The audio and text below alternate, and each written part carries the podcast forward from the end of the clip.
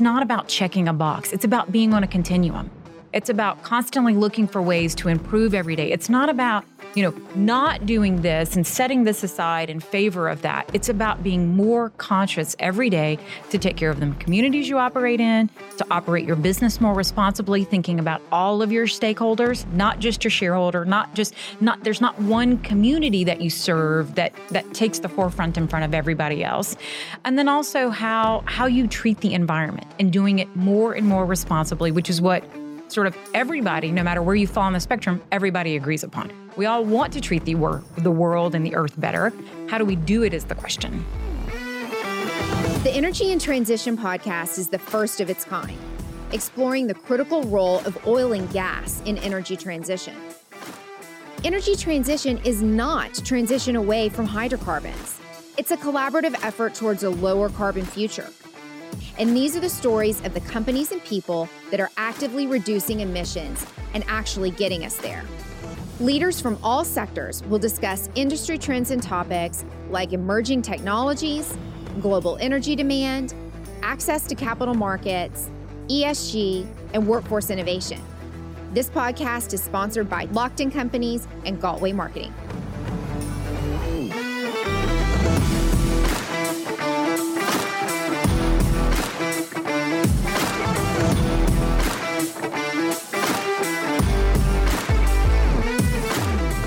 Afternoon, everybody. This is Leslie Beyer. You're back with the Energy and Transition podcast.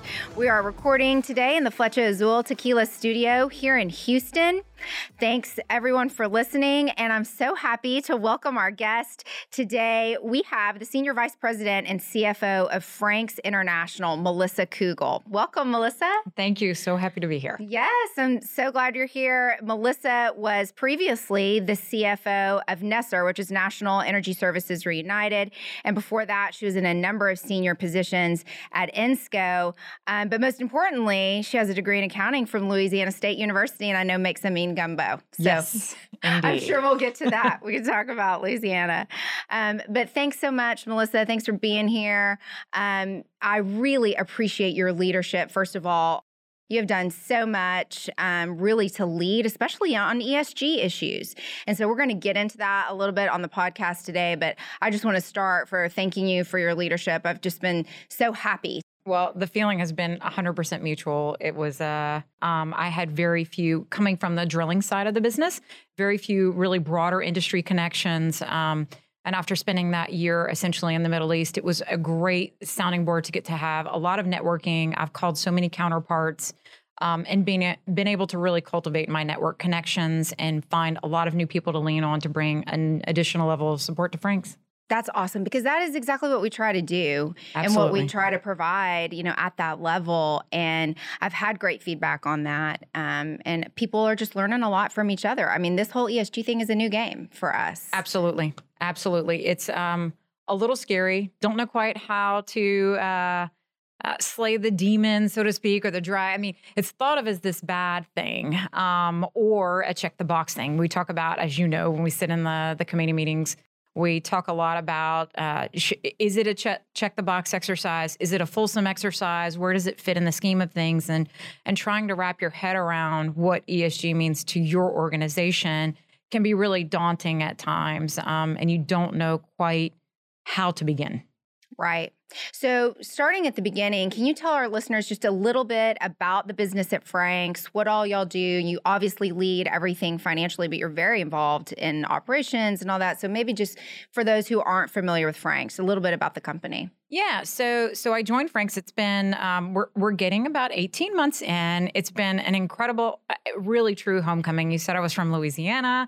Um, when I left LSU, I moved to Houston, um, and and so to to navigate my way literally at my career 20 year mark back to essentially a business that has its roots back to my home uh, is has been a pretty profound experience. Frank's has got a really really deep history. So founded in 1938, we're a casing running company. So um, or that's what we have been historically known for. Uh, so we we deal deal in uh, well construction. So we are the ones who put the pipes into the ground, not the drill pipes actually making the turns, and uh, and rock destruction. But we are actually setting up the if you will, almost the well infrastructure, and we're a critical part of that. But we also have businesses that we've expanded out into where we actually have a, a small pipe business that we actually sell what's called large ODAM. O- large outside diameter pipe. We have um, a drill tools business, which actually helps optimize that drilling program. And we have um, a large cementing business, which services um, essentially the well construction above uh, above on the well floor. Okay. And it's a global business. I mean, y'all are in how many countries? So, at any one given point in time, we're operating in between 50 and 60 countries. So, yeah, we have a huge global footprint, um, operations in lots of areas, both land and offshore. Um, we're probably best known for our technological advancements in the deep water space um, and our, our casing running in deep water, but we certainly can do it just about everywhere. And we have technologies we bring to bear everywhere. Right. And for your background, it's perfect. I mean, after that year in the Middle East, you certainly have that international experience and you've been able to bring that with you to Frank's. Absolutely. Um, the, the drilling companies that I worked for very much were offshore based as well. So um, we had some I've done a lot of travels, although I've never been an official expat um, for a variety of reasons. At one point in time, I really craved that. Um, it's not something on on the list of things that I've knocked out at this point, but uh, I've traveled the world extensively, and pretty much if someone's drilling somewhere, I've probably laid feet there um, in the variety of finance roles that I've had, which has also driven just the curiosity around the business and why I tend to uh, eventually, eh, you know, dip my toe in everybody's pool, so to speak, um, just because I really have a natural curiosity for the business. Right. Well, so touching all those different parts that you just described, you know, this podcast is all about energy transition and ESG and what the role of companies involved in upstream oil and gas development or full stream oil and gas development, how we can really contribute to lower carbon future um, and the energy transition, which we say is not a transition away from oil and gas, but just a transition to greater efficiencies and more stable environmental presence. So, how at Frank's are you approaching that? What is your kind of cross enterprise view of energy transition? Yeah, so I mean, it, it's kind of a place where you can go any direction in the conversation. And we try to actually take multiple avenues. We don't try to say, here is our, you know, a lot of companies say, here is going to be our uh, the mark we're going to make in the world on ESG. And I think the way we we think about it is pretty much um, I asked someone last year, we had sort of a, a, a friend of mine who was an environmental uh, representative. And I said, you know, h- how should we think about that? You know, what what is that checkbox? What are the things that I need to do um, as an accountant? It's like, well, here's the rule set. You follow the rules, and here's your net income. Um, but but with ESG, it just it's doesn't nice to have a checkbox. Exactly. Like, like, just tell me the instruction set, and give me the goal line, and I will get past it. Um, but ESG doesn't really work that way. And and she left me with a thought that I thought was so. I mean, it really has carried forward to me to this day. I was just like, think about safety and safety 30 years ago and the way that this industry has sort of woven it into its very fabric right i mean we, we don't it's it's an unconscious thing we almost do now we, we make safety a priority but we're achieving safety metrics that this industry 20 and 30 years ago didn't even think possible. I mean, didn't even entertain the notion we could do what we've done. But it's become really ownership at a very employee level. Every employee knows about the priority. Everybody uh, understands their role. And from an ESG perspective, that, that was the comparative she made to say, you know, companies, it's not about checking a box, it's about being on a continuum. It's about constantly looking for ways to improve every day. It's not about, you know, not doing this and setting this aside in favor of that. It's about being more conscious every day to take care of the communities you operate in, to operate your business more responsibly thinking about all of your stakeholders not just your shareholder not just not there's not one community that you serve that that takes the forefront in front of everybody else.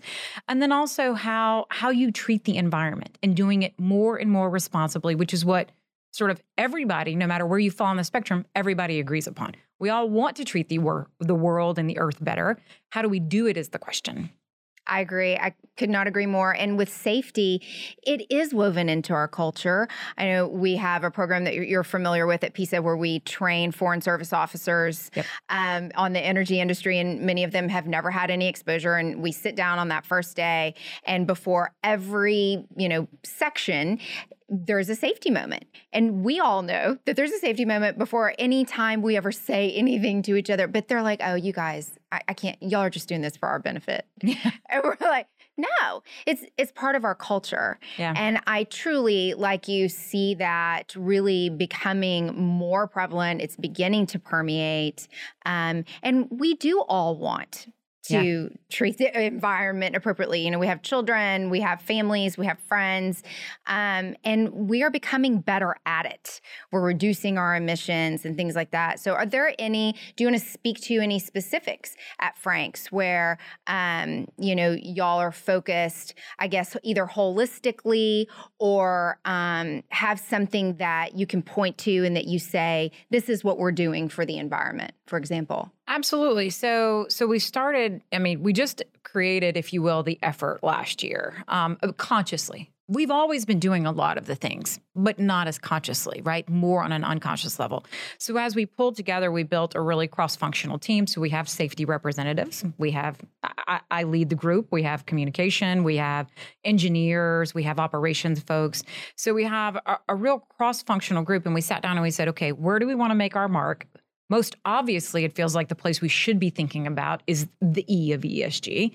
Um, although we do need to make sure we don't forget about the S and we don't forget about the G. Um, the S, we've I think all, it's always been there. I mean, the energy industry is amazing in our ability to have service the communities that we've been operating in. It's not always been perfect, um, but but we have generally left a tremendous mark in the communities we operate, particularly those in isolated regions of the world, right? Building infrastructure, building schools. Um, that's always been really important to this industry as a whole. What what hasn't been as prevalent is the E factor. I think it's always been sort of the back of the mind we feel a little bit helpless. But when you look at just the incremental efficiencies we've been able to scale up without thinking about it as a way to reduce our own emissions and as a way to extract fossil fuels more cleanly, um, it's become far more of a conscious effort now. So when we started the conversation internally, what the first things that we did was we have a lot of tools that really already, you know, we might not have thought about it in the commercialization effort that way but when you think about the ability to drill more efficiently, when you think about the ability to complete your drilling program faster, all of those things either equate to fewer people involved, less time usage, which is all literally consumption of energy. You know, I can remember having this really interesting conversation at OTC a couple of years ago, and I was like, the energy expand like the amount of energy you expend within a drilling program right between hoisting and lowering and drilling and the the energy expansion to actually make the extraction is tremendous. And we were just having kind of like hey what if you put sort of an energy wall? We got must to build like you just surround the drilling rig with that. Um, but these are things that we think about all the time and we do it unconsciously as a way to continue. We are we are really amazing engineers in our industry and we can tap ways to be infinitely more efficient, which still provides a really meaningful piece of global expansion. You know, people that they need energy, they need heat, they need light. To the extent we can do it more and more efficiently, you know, emissions are reduced all around. And so some of our tools um, are pretty fantastic in that regard. They really serve us to to um, to create the more efficient operations between you know, we've got a tool called the VersaFlow. So what that allows for is it allows for continuous operations. So you can do several things. There's less stopping events, and every time you stop, they're they're largely within a job is a loss of time and efficiency. So it allows for essentially more direct and continuous operations and multiple operations to flow. We've also got another tool called the DSTR that that serves to create efficiency within the whole right? So it helps to reduce uh, torque and drag and all of these conditions that can reside downhole, which creates, you know, you have a bit that doesn't wear out as fast, you have drill pipe that doesn't wear out as fast. You're actually reducing waste. I mean, that's been one of the things that's been interesting as well is just the amount of waste that gets consumed. So you're talking about the energy expansion, the waste that gets consumed, all of these things have negative impacts on the environment. And when you just focus on the business that you're doing and making it, you can make a tremendous impact there. Um, and, and there are other companies, and I think that that's very noble as well, that are pursuing other paths, you know, how to go down different energy paths. That's good as well. When you're in your wheelhouse, though, and you can make your wheelhouse work as efficiently as possible, that's another contribution. I agree. It is the lowest hanging fruit. Us becoming Absolutely. more and more efficient, you know, reducing what we spend, for example, in diesel, you know, lowering all of how we expend those energies. That definitely is the lowest hanging fruit. And, you know, you you brought up an interesting point on workforce you know, we are, and you said it so well, we are the smartest engineers driving all of this innovation. It's our workforce that's going to get us to this next lower carbon level. It's not, you know, we cannot be excluded from this entire conversation and our highly, you know, technically skilled workforce excluded from the next era of energy. So we talk a lot about how to attract that ne- next workforce, how much culture change is kind of needed, um, certainly inclusion and diversity diversity. You have great, you know, thoughts around that. Do you want to kind of share just a little bit about, you know, as as a female leader in the space, your your experience and how much you think, you know, culture is going to help us drive a workforce? Yeah, no, it's really interesting because you look historically and this industry has, I mean, there are books written, there's movies written. I mean, the ingenuity that came with basically the the inception of, of fossil fuels, right? And so whether you think it's the wildcatters or the engineers or whomever it is, there's the spirit within our industry that if we could tap in energy transition, I think the world would benefit. I'm biased in that view, but that's my view. And I think there's, I, I think it's so true I feel like we've had these countervailing forces historically, and you're starting to see them come together, and they really need to. And can you imagine the world of possibility if it did, right? So we're we're we're not working against each other to say you're either a renewables or you're oil and gas, and that's it. That that's how the world's going to work. You pick a side and be there, Melissa, right? And you're seeing more of that coalesce where there is room for both dialogues, and that's important. That is very important. And so, because that is the place of possibility where you can start to think of really interesting things that can happen. And so, no, I don't think the oil and gas industry is going to be the one that creates fusion energy. But there's other possibilities that we're probably not even entertaining right now that we could think about in transitioning to, um, you know, a lower lower carbon world, right? Between carbon, you're starting to see it being tapped between carbon storage. You're starting to see a little bit more renewables. We talk about hey, could we think about doing this? It doesn't mean it's a it's a firmly, but could we participate in wind farm construction? I mean, we drill, oh, yeah, we, we participate in drilling construction. Who's to say we couldn't? And that's not a it's not an answer to equate and say we will.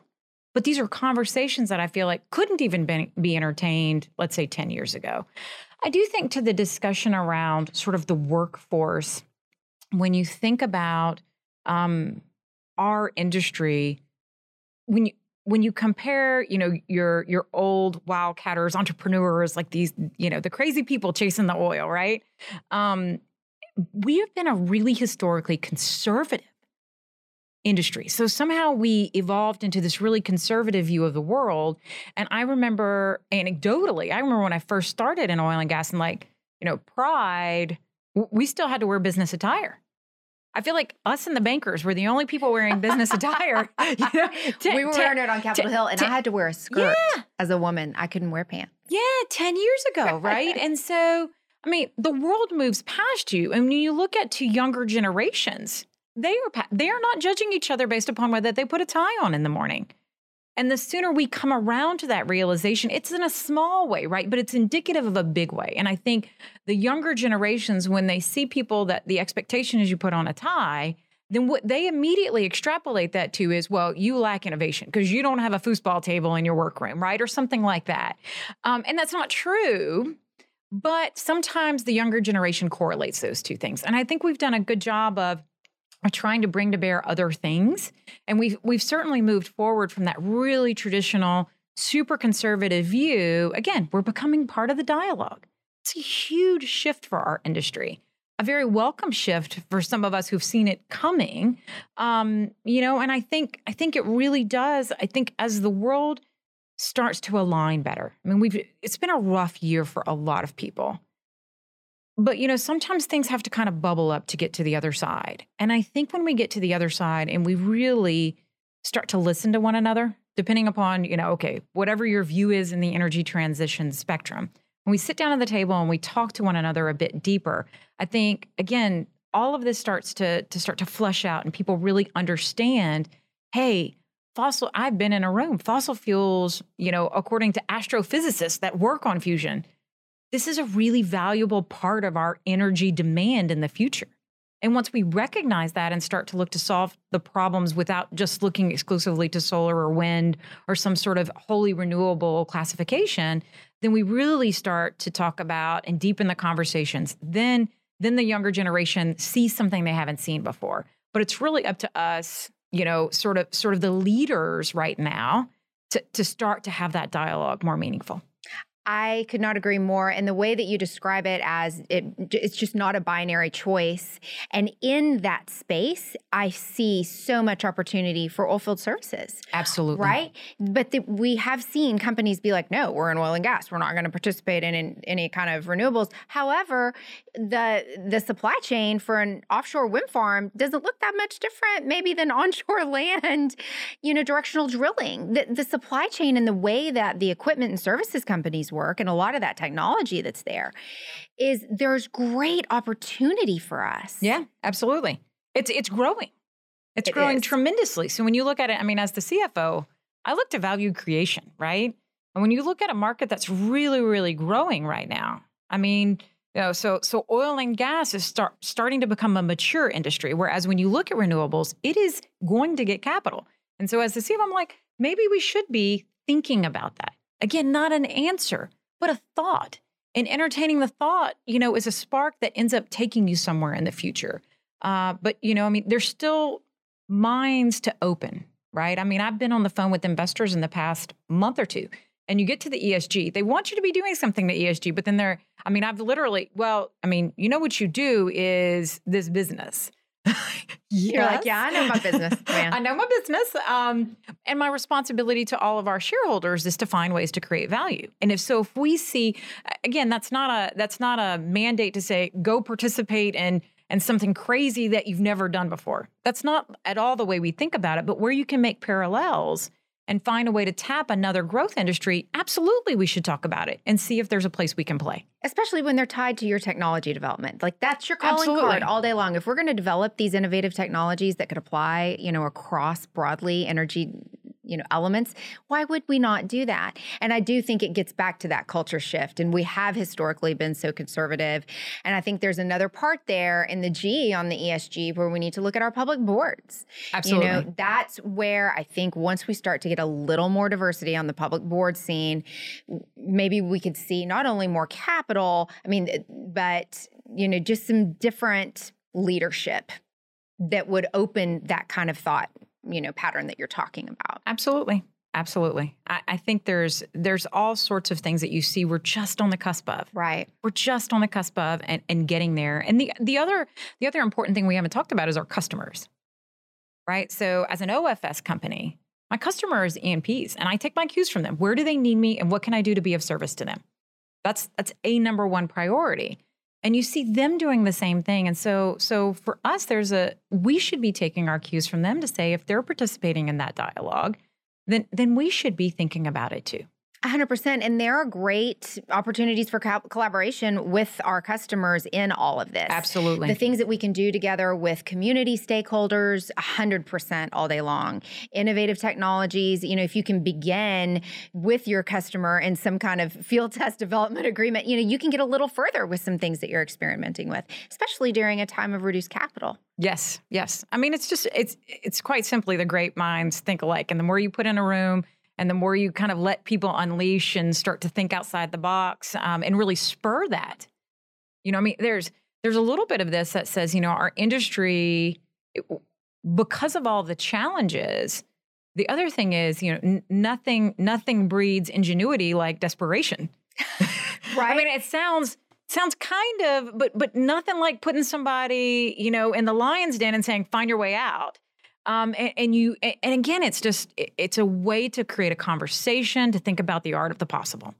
And uh, for me, that's a good thing that's come out of all of this. Um, you could say the past eight months, you could say the past five years, but but really starting in 2013 and 2014 when we thought, oh, this is going to be a little blip on the radar screen, and it's not. It has not. not. turned out to be that way at all. and you know even ofs pricing still hasn't recovered since 2014 and so that is drives the need for more collaboration you know with with the operators obviously the E&P companies you know it's going to have to get a little better for us although our sector will continue to shrink and digitalization and Yeah. automation is going to lead to that too so did you want to speak to any kind of the iot or electrification of the oil field or how you see that maybe change in our space this episode of the Energy and Transition podcast is sponsored by Milestone Environmental Services, whose commitment to environmental stewardship and protecting customers, employees, regulators, and neighboring communities make it a leader in the transition to a cleaner energy future. Milestone provides innovative, dependable solutions for non hazardous waste disposal, which helps their E&P partners improve efficiency and environmental performance in the production of oil and gas. Milestone builds strong customer relationships with a deliberate, proven approach the industry trusts to keep the environment safe. Known for its passion for customer service, Milestone strives to exceed expectations in all they do. Far ahead, always nearby, that's Milestone. absolutely we all have a role to play in that i think the one thing about the digitalization and the automation is there are so many bits and pieces and i think for at times we get um, we get over our skis and thinking oh we're going to have the autonomous rig that drills by itself. Um, i don't know my brain is an accountant brain that struggles to wrap its head fully around that getting done in a short period of time. Uh, it will certainly happen and i think we're starting to we're starting to automate the bits and pieces right now and so you see franks we have a huge um, we have a huge piece to play in that to automate our casing running services to automate and the next stage of that will then begin to be the integration. So when we so we start to talk about now well we now have an automated tool but then to make that tool talk to and run in the driller's console where it can be then utilized by somebody else. Then you've now taken somebody else. So when you start to go from from several autonomous tools that they can work by themselves without somebody literally pushing something right to there's a button push but then allowing that button push to be conducted from a console that is another service provider console and to really have those tools start to speak to each other it's an interesting conundrum that we're finding ourselves in because of that lack of capital. To really take us down that spectrum quickly, you need a big influx of capital, and the capital's not really there. Um, and so I see that being a longer transition to true autonomy and autonomous drilling operations, if you will. But we are certainly making leaps and strides, and and we'll be there probably before we know it, and quicker than I would anticipate. Well, so speaking of access to capital from the CFO seat, when do you see, you know, a little bit starting to free up for us? I mean, is it going to take until next year? Yep. What do you think that looks like? Well, um, so we did get a sector upgrade, which was tremendous for us last week. Thank you, James West. so, um, or thank you, Evercore, I really should say. Uh, but that was tremendous. And I think that, you know, there's a point we, good or bad, we have someone internally that coined the term POMP, point of maximum pessimism. and you know, it's it's not good to think about, but it also is reality. And and and sometimes when the tide turns it turns quickly. And i think um i think we we are at the cusp and all you know we've talked about that like three times already in this podcast but i feel like that that's there as well where people have largely i mean i feel like from an investor standpoint people have kind of given up on energy. And, and that actually can be helpful to us in some regards because i mean you take there's blessings in everything there's covid blessings there's you know so so you take that and you say okay well what am i going to do to reinvent myself And, we're good at that. We've shown that we're good at that. absolutely absolutely Look and at Frack. Absolutely. And so you, you, you're at the point in place now where we are reinventing ourselves. And I think as the market, so I think COVID has really brought about, there were many people already there. Most people, that's not to say every every group always has outliers, right? But as an industry, I really truly feel like the tide has turned for us to really reinvent ourselves. And so so now we are there and I think as soon as we catch a little bit of market, if you will, you need that one tailwind and then that becomes the snowball effect. Um, and then all of a sudden you have the the avalanche. And so we're not there yet. Um, but the turning point will come for us and we will we will get there. And I think COVID resolution will certainly aid a lot in that regard. I mean, our resilience as an industry is stronger than ever. And you you have to step away and admire our ability as an industry since 2013 to pick ourselves up, dust ourselves off, and keep moving. Uh, we've done it now, I feel like three and four times. And if we have to, we will do it again. And, and better days will come. That is the most optimistic message I think anybody could have about OFS right now. But I agree. That's our calling card, right? Absolutely. We're the ones that can actually get it done it's an exciting time to be in this field. And, you know, I, I, don't know about you, but when I interact with my friends and family that aren't part of oil and gas, they're like, oh gosh, you must really be down. I'm like, why would I be down? It is ex- so exciting, the things that we are working on and what that get, could mean for you and what that could mean for the world. When we talk about what we deliver yeah. and all of these areas that are booming in population, that's not the United States. That's not North America. You know, there are 3 billion people that don't have access to reliable energy. And it is not, eh, you know, it's a great moral space for us to be that we can help deliver that. And, you know, us being able to produce natural gas the way we produced it after we reinvented ourselves and the frac revolution in the US and how we can, yep. you know, send all that natural gas to China that needs it so they can stop burning coal. um, you know, I mean, that's well, yeah, an exciting the electrification, story. the automation, all of those are part you know, there's one important piece, and we sort of referenced it earlier, but we didn't actually talk about it a lot. And it, it was the D&I piece. And I think as you were talking, the thought that crossed my mind is maybe this is just Leslie and I. We're the optimistic ones, right? I hope it's not, but it does feel but lonely sometimes. But it's true. this is very true. but I think there are more of us now than my sense is. And I think that does speak to the diversity piece of it. Um, it, there are many of us that see possibility that I'm not sure that there were as many of us. And, and truly, optimism is a state of mind. It is totally a state of mind. And sometimes when we get the shock to the system, you almost need that grieving time. I mean, because, I mean, look, it, we were riding the high horse as an industry for a long time. We were in such a boom. The upcycle was huge for us. And so, we had to go through our grieving. And so some of us are coming out on the other side and we're like, okay, I mean, yes, we have survived, we've dusted ourselves off, but some of us are picking ourselves up and we're like, okay, there is the direction and we're going and and let's go. And I think the more of us that do that, the path is going to become clearer. And so I think that speaks to that diversity piece, not that it's just women, not that it's just ethnicity, but but that optimism, that that bringing different forefront. You need a pessimist in every crowd too, to be clear. um, because because you need to know where your pitfalls reside and you need to be realistic and pragmatic about it. But um, but I think that that optimism and that that sense of possibility has got to bury itself in each one of us at our core, you know, so that we can withstand the storm until we get to that other side. Because we don't know if it's three months, six months, three years. I mean, maybe it's another three years. But it doesn't serve us to sit here and continue to lick wounds and to be stodgy and kind of say we're not going to move. Um, it, it, our ability to redefine ourselves and reinvent ourselves is going to be part of our willingness to embrace new things, be it new sources of capital, new investors, new lines of business, whatever it is for you in, in the oil and gas space.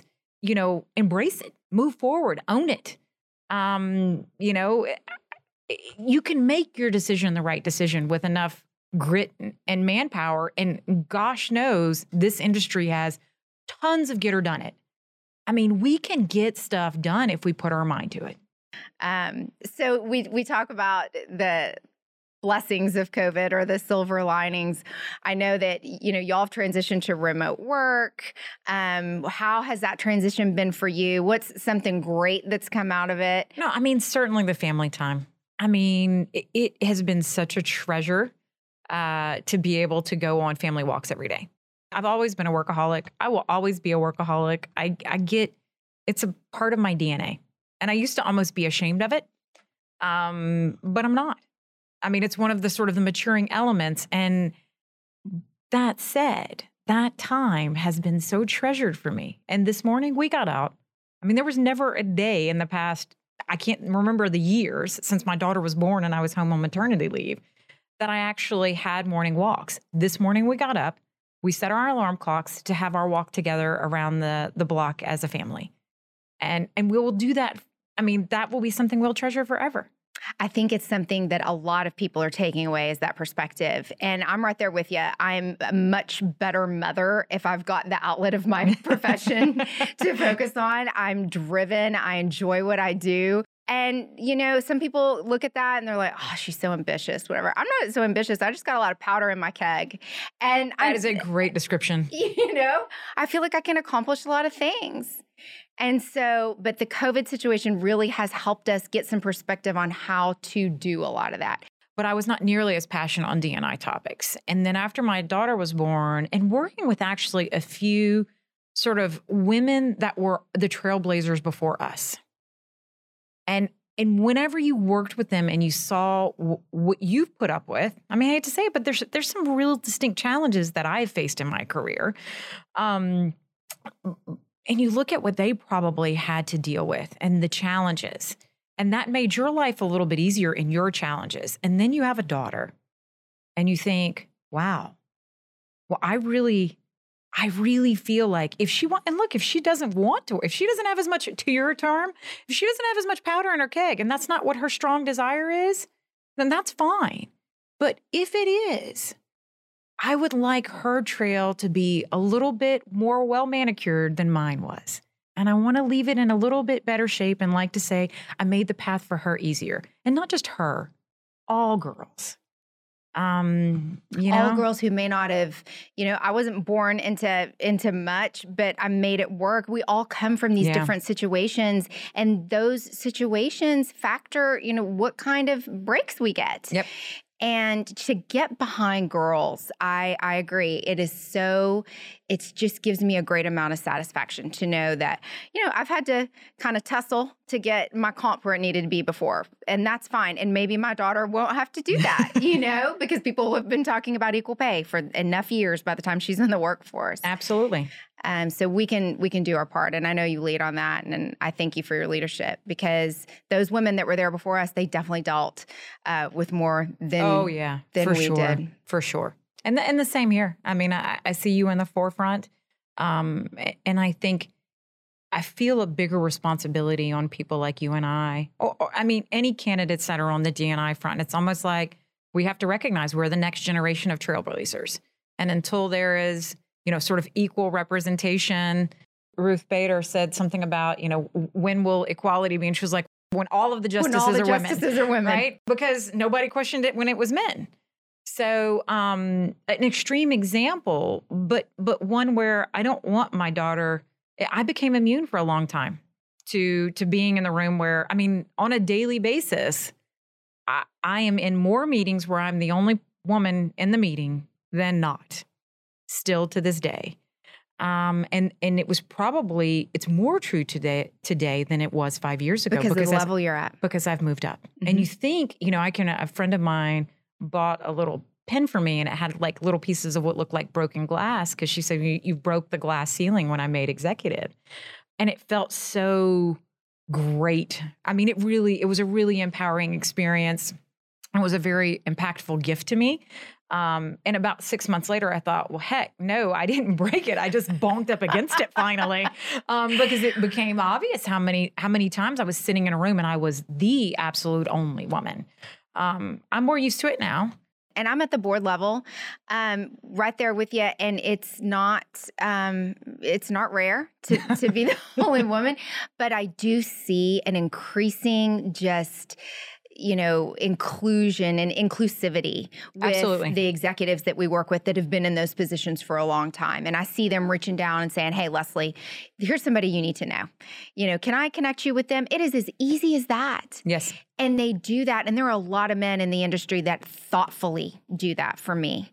And I will always be grateful to them. Absolutely. Um, and and on the piece of board, you know, we just I'm very, very fortunate that we have so many great leaders in the space. And like I said, leaders that have been willing to come out and talk about all these issues like energy transition, like ESG, and that are going to lead our sector forward. The Absolutely. way that, the way that you are, Melissa. And I can remember a boss who went, you know, the, one of my first big promotions, if you will.